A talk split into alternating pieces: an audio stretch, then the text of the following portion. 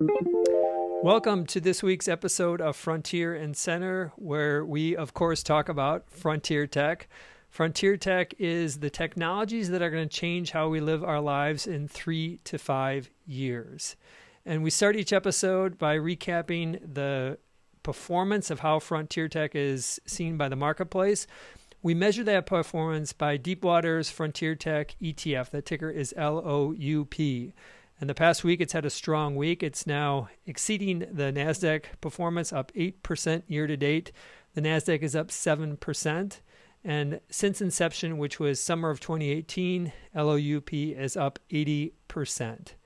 And so now we jump into a focus on one of the companies within that index, that ETF. And the company we're going to highlight this year is Roblox. Of course, if you have any kids, you probably have heard of Roblox. This is a gaming platform. They allow users to and developers to build games on top of this platform. Uh, this is a 20 call it 28 billion dollar market cap company. They'll do about 3.3 billion in revenue this year. It's going to be up about 15% over 2023. And next year, the expectations are they're going to grow revenue about 17%. So that's at just the highest level. The reason why this is part of the Frontier Tech ETF is that we see the opportunity they have of building more immersive games as something that is just going to become a bigger part of our lives going forward. And they've got an opportunity to do that. They also have a view that the metaverse, whether you want to call it the metaverse or spatial computing, is going to play a bigger impact on our lives. They're building applications to allow their platform to be enabled on these new devices, whether it's Meta's Quest or Apple's Vision Pro. And so that's the big picture, why this is part of the ETF. I'm going to dig uh, deeper into uh, just kind of the basics of Roblox. As I mentioned, this is a platform that allows developers and users to build games on. There are about 72 million users. There are tens of millions of games, so a lot of games out there. The the basic idea is this building block. It has some similarities to Minecraft, but the types of games have are are very different. They tend to skew to call it 8 to 15 year olds in that range. Uh, there is uh, most of the games are these constructive kind of building type of games. There are some first person shooter games, uh, but the big picture is that this is a dynamic platform. Uh, the way that Roblox makes money is that these users and developers who are building games sell virtual goods and they take a cut of those virtual goods sales.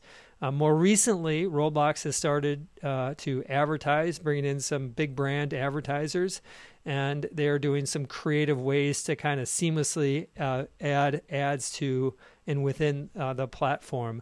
They added 69 new advertisers in the December 23 quarter. That's just an emerging part of their business. So if you think about the revenue model on Roblox, it's a combination of virtual goods and what will be increasing uh, contribution from advertisers. The uh, the big rub against this company was this was a darling back in the uh, the COVID days. Obviously, that had a big impact, positive impact on gaming. And at the time, the average time spent was about a one hour and 10 minutes per day for users in the US and Canada. That was at the peak of the pandemic. Since then, that time has declined down to 53 minutes per day. These are Deepwater estimates. So we've seen this kind of decline uh, in the number of uh, minutes played a day. Users have grown nicely through that time. They grew at 23% in 2022 and 22% in 2023. And so we've had some nice user growth. That time spent number has come down, but effectively the stock since its peak back at the at the height of the pandemic, it's down, call it 65%. So there has been, I think, a loss of confidence from Wall Street in the ability for this company to really uh, grow its users outside of the pandemic and specifically grow in the, uh, the demographic 13 and above. And there is this belief that basically, since it's geared towards younger users, eventually you age out of uh, the game, and you can never really build a big business around it. They have made progress at holding on to those users above age 13. For example, in the December 23 quarter, they announced that 58% of their users are now above the age of 13. So that's moving in the right direction as they continue to uh, uh, have these other games that are more appealing to an older audience. But that's kind of one of the key things to track is how they're doing in that post uh, 13 age demo, and they are making progress within that.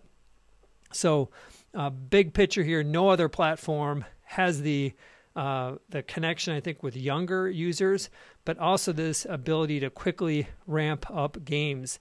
And as users and developers better best understand about what kind of games people want, they can quickly spin those games up. And Roblox is a beneficiary of that, especially as those games become more immersive and opportunities uh, continue to increase around spatial computing and the metaverse. And so that's Roblox, and that is our wrap on this week's episode of Frontier and Center.